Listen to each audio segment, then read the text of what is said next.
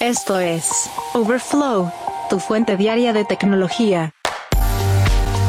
¿Qué tal? Hoy es jueves 7 de diciembre del 2023 y estas son las noticias que debes saber del mundo de la tecnología. AMD anuncia los nuevos procesadores para portátiles Ryzen 8000. Google ya estrena el potente modelo de IA generativa Gemini. Y al parecer la cámara debajo de la pantalla del iPhone ya entró en proceso de desarrollo. Pero antes... Sam Altman, el CEO del año, de acuerdo con la revista Time. Como sabemos, el cofundador de OpenAI, Sam Altman, ha tenido un noviembre bastante tumultuoso. La junta directiva de la empresa que fundó lo expulsó, Microsoft le ofreció un trabajo y solo cinco días después fue reinsertado en OpenAI. Sin embargo, diciembre arrancó mejor y ahora Time lo nombra el CEO del año 2023. Sam Altman, cofundador de OpenAI, desarrolló ChatGPT, una herramienta revolucionaria lanzada en noviembre del 2022. Esta se convirtió en una de las tecnologías más rápidamente adoptadas hasta la fecha, y Altman le habría dicho a la revista Time, para muchas personas, 2023 fue el año en que empezaron a tomar en serio la inteligencia artificial. Altman surgió como el líder que dirige una OpenAI de 80 mil millones de dólares después del éxito de GPT-4. Su despido y su rápida recontratación en OpenAI no tuvieron consecuencias en sus capacidades como director ejecutivo venerado en la industria. Altman, de 38 años, ha sido miembro de la realeza de Silicon Valley durante una década, un fundador superestrella con vibrantes jugadas de acuerdo con Time. Junto con Sam Altman, Taylor Swift fue nombrada la persona del año, mientras que el querido Leo Messi, el deportista del 2023. Meta desarrolló también un montón de actualizaciones para sus herramientas Meta AI en una publicación de blog, y una que llama la atención rápidamente de los usuarios es aquella que permite mezclar imágenes generadas por inteligencia artificial que los amigos comparten en un chat de Messenger o Instagram. Estas imágenes se crean con una herramienta que Meta llama Imagine, y la compañía dice que ahora puedes reimaginar imágenes que otras personas crean en el chat grupal, presionando y manteniendo presionada la imagen y agregando un mensaje de texto o prompt. Meta también sacará la herramienta Imagine de los chats y permitirá a los usuarios de Estados Unidos acceder a ellas a través de la web imagine.meta.com. La compañía dice que la herramienta está diseñada para aficionados creativos y funciona con su modelo de base de imágenes EMU. En las próximas semanas, no sabemos exactamente cuándo, Meta dice que se agregarán marcas de agua invisibles a las imágenes creadas con IA. Ahora, no hay un compromiso muy detallado, sin embargo, Meta menciona, nuestro objetivo es llevar marcas de agua invisibles a muchos de nuestros productos con imágenes generadas por IA en el futuro. Además, están mejorando el asistente Meta AI y afirman que ofrecerá respuestas más detalladas en dispositivos móviles, así como resúmenes más precisos de los resultados de búsqueda. Los Reels han comenzado a aparecer en chats con Meta AI también, y de acuerdo con TechCrunch, los personajes de IA de Meta, basados en celebridades, ya están completamente disponibles en WhatsApp, Messenger e Instagram en los Estados Unidos. Y los proveedores coreanos de Apple han comenzado a desarrollar cámaras debajo de pantalla para teléfonos inteligentes, allanando así el camino para el primer iPhone con una verdadera apariencia todo pantalla. De acuerdo con el medio The Elect, LG Inotech ha entrado en el desarrollo preliminar del Under Display Camera, que se encuentra debajo de pantalla y no resulta ser un agujero visible en el panel cuando la cámara no está en uso. Este sistema se diferencia de un módulo de cámara frontal típico en el que entrega menos luz al sensor de imagen. Esto se debe a que se produce una pérdida de luz cuando pasa a través del área de visualización antes de llegar a la lente de la cámara, lo que puede provocar un deterioro en la calidad y el brillo de la imagen. Para compensar, el Inotech está desarrollando una óptica de forma libre especial. Es un sistema de lentes múltiples que puede reducir las aberraciones ópticas y aumentar la relación de intensidad de la luz alrededor del módulo óptico y así mejorar la calidad de la imagen periférica. La empresa ha estado publicando patentes para esta tecnología desde diciembre del año pasado y se espera más info ahora que han comenzado el desarrollo. LG Display, una filial del grupo LG, también ha iniciado el desarrollo de UDC de acuerdo con el informe. LG Display tiene como objetivo aumentar la transmitancia de luz de UDC al 20% para 2023 y al 40% después de 2024, acercándolo al estándar que espera Apple. De acuerdo con este reporte también, Apple ya recibió una muestra de este prototipo de un proveedor anónimo, pero la calificó como de rendimiento insatisfactorio. Antes de que Apple utilice la tecnología perfeccionada de cámara debajo de la pantalla, se espera que adopte la tecnología Face ID debajo del panel en el iPhone 17 Pro de 2025. También se espera que este sea el último modelo premium de Apple que incluye un recorte circular para la cámara frontal. Luego de esto, Apple adoptará el UDC en la versión Pro de 2027, de acuerdo con rumores.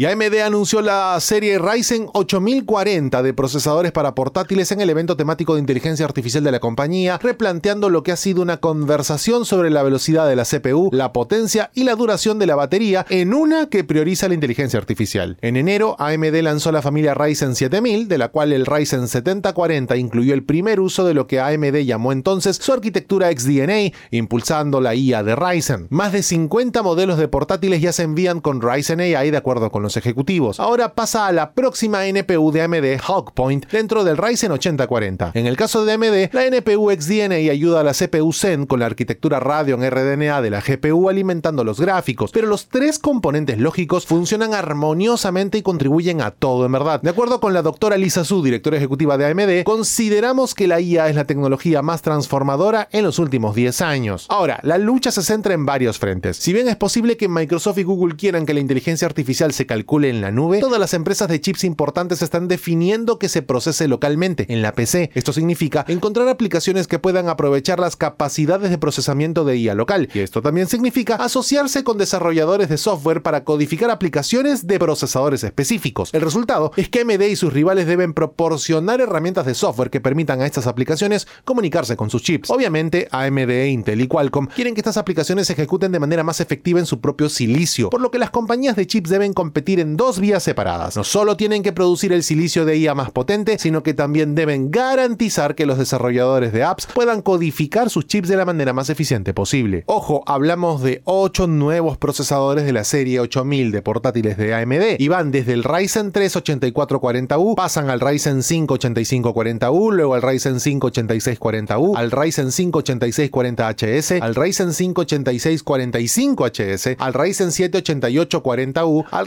Ryzen 7 8840HS, al Ryzen 7 8845HS, hasta el Ryzen 9 8945 de 8 núcleos, 16 subprocesos, 5,2 GHz de frecuencia y tarjeta gráfica Radeon 780M. Como te has dado cuenta, todos incluyen en el tercer dígito el número 4, lo que establece que utilizan la arquitectura Zen 4 y se incluirán en portátiles del 2024. Bueno, de momento AMD no ha anunciado ninguna versión HX para computadoras gaming tope, al menos no por ahora. Y ya que hablamos de anuncios, Google anunció esta semana su nuevo modelo de inteligencia artificial generativa Gemini. La plataforma sirve como la respuesta de Google a GPT-4 de OpenAI respaldada por Microsoft. DeepMind es el modelo más capaz y general de la empresa hasta el momento. Gemini es lo que se conoce como un modelo multimodal nativo. ¿Qué significa esto? Pues que puede analizar texto, audio, video, imagen y hasta código. Si bien existen otras ofertas multimodales, Google dice que Gemini se distingue porque el modelo fue diseñado para tener en cuenta todos estos medios desde el principio. Otras plataformas dicen entrenan modelos separados para abordar cosas como texto, video y fotos y luego los unen en un solo modelo. Esta diferencia, de acuerdo con Google, significa que Gemini puede comprender mejor los datos multimodales y producir mejores resultados para todo, desde contenido escrito a mano hasta imágenes y video. Como parte del anuncio, Google publicó una serie de videos que demuestran las capacidades de Gemini. En uno de ellos, un presentador mostró un programa que ejecutaba Gemini con un dibujo de un pato azul y un pato de goma azul, los mismos que fueron identificados por la inteligencia artificial. En otra demostración, el presentador mostró a la inteligencia artificial una imagen dibujada a mano de una montaña rusa sin bucle y otra con bucle. Cuando el presentador preguntó cuál es probablemente más divertida, la IA dijo que la que tiene el bucle es la respuesta correcta, a menos que no te guste dar vueltas. Otro ejemplo mostró cómo los padres pueden utilizar Gemini para ayudar a sus hijos con las tareas. La IA no solo puede leer las respuestas escritas de un estudiante a las preguntas de matemáticas, sino que también puede determinar si son correctas o no y explicar en qué se equivocó el estudiante y por qué. Ya en el campo de la codificación, Google mencionó que Gemini es uno de los modelos líderes para la codificación, afirmando que puede comprender lenguajes como Python, Java, C++ y Go. Además, están lanzando tres versiones diferentes de Gemini: Gemini Ultra, Gemini Pro y Gemini Nano. La Ultra es la versión de centro de datos de primera línea del modelo de IA, destinado a lo que Google dice que son tareas altamente complejas. Gemini Pro es la versión de gama media del modelo, mientras que Nano es la diseñada para funcionar con dispositivos como el Pixel 8 Pro de Google. De hecho, la compañía menciona que el teléfono inteligente utilizará Gemini Nano para potenciar Summarize en su aplicación Recorder, lo que le permitirá comprender el contenido de una grabación y proporcionar un resumen con viñetas. Una hermosa aplicación, dicho sea de paso. El modelo también impulsará Smart Reply en Gboard, comenzando por WhatsApp y eventualmente llegará a otras aplicaciones a finales del próximo año. Por su parte, Gemini Pro estará disponible en la versión en inglés de BART de Google a partir de ahora. De hecho, la compañía afirma que esta función hará que BART sea mejor en comprender, resumir, razonar, codificar y planificar. El próximo año se lanzará una versión de BART con tecnología Gemini Ultra llamada BART Advanced. Y en esto es importante destacar que Google ya mencionó que está experimentando con Gemini en la búsqueda a través de su experiencia generativa en Google, una versión de la búsqueda que agrega capacidades de IA generativa. Según la empresa, Gemini ha reducido la latencia en la versión en inglés de la aplicación en los Estados Unidos al menos en un 40%. Como parte de esto, Gemini también llegará a Search, Chrome, Ads y Duet AI en los próximos meses. Tras la pausa, ¿cómo celebra la NASA los 25 años de la Estación Espacial Internacional? Overflow, tu fuente diaria de tecnología y la NASA celebra sus logros. Esta semana, concretamente el miércoles, se celebraron 25 años de operaciones de la Estación Espacial Internacional. Los primeros dos módulos, denominados Saria y Unity, se unieron hace 25 años, concretamente el 6 de diciembre de 1998. El administrador asociado de la NASA, Bob Cabana, y el director del programa de la ISS, Joe Montalbano, hablaron con los siete miembros de la tripulación de la Expedición 70 a bordo de la estación este miércoles para conmemorar la ocasión. Cabana mencionó en la llamada con los miembros de la tripulación, no puedo creer que hoy, hace 25 años, nos enfrentamos a Saria y lo unimos al nodo Unity. Absolutamente asombroso. La propia estación espacial conmemoró la ocasión en su cuenta de X, la plataforma previamente conocida como Twitter. La estación celebra hoy 25 años de operaciones, mientras la tripulación de la expedición 70 realizaba investigaciones sobre envejecimiento, salud mental y cognición, mientras continuaban las operaciones de carga en curso. En septiembre, una tripulación internacional de astronautas conocidas como el Crew 6 regresó a casa después de una misión a la ISS. La tripulación estaba formada por dos astronautas de la NASA, Stephen Bowen y Woody Hoburg, el astronauta de los Emiratos Árabes Unidos, el sultán Al-Neyadi, y el cosmonauta de Roscosmos, Andrei Fereyev. De acuerdo con el administrador de la NASA, Bill Nelson, después de pasar seis meses a bordo de la ISS, recorriendo casi 79 millones de millas durante su misión y contemplando cientos de experimentos científicos para el beneficio de toda la humanidad, la tripulación SpaceX 6 de la NASA ha regresado a su hogar en el planeta Tierra. La tripulación de tres naciones demostró la ambición compartida de la humanidad de alcanzar nuevas costas cósmicas. Las contribuciones de la Crew 6 ayudarán a preparar a la NASA para regresar a la Luna bajo Artemis, continuar hacia Marte y mejorar la vida aquí en la Tierra, continuó Nelson. Geek Story. Un día como hoy, en la historia tech. Y un día como hoy, 7 de diciembre, pero del año 1935, se funda en Japón la compañía Tokyo Denki Kagaku Kogyo, para los amigos TDK. La compañía fue fundada por el ingeniero Takeo Doi, quien tenía la visión de desarrollar nuevas tecnologías para el almacenamiento de datos. En sus primeros años, TDK se centró en el desarrollo de cintas magnéticas, en ese momento eran una tecnología emergente. La compañía se convirtió rápidamente en líder mundial en la producción de estas cintas y sus productos se utilizaron en una amplia gama de aplicaciones, como la grabación de audio, video, y computación. Ya en los 60, TDK comenzó a diversificar el negocio y a desarrollar nuevas tecnologías. La compañía introdujo la cinta de audio compacta llamada cassette, que rápidamente se convirtió en el formato de grabación de audio más popular en el mundo. También desarrollaron la cinta de video VHS, que se convirtió en el formato de grabación de video más popular en la década del 80. Ya en 2007, la empresa Imation adquirió las operaciones de marketing y ventas de TDK, incluyendo el almacenamiento, las unidades ópticas, las cintas magnéticas y los accesorios para eso, pagó 300 millones de dólares. Ya en 2015, Imation anunció que iba a detener la producción de productos basados en TDK para finales de ese año. Geek Story. Un día como hoy, en la historia tech.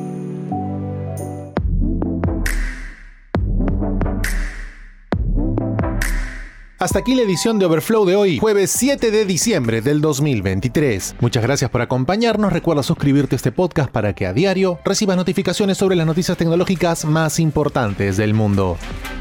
Gracias por escuchar a Overflow. Suscríbete para novedades diarias.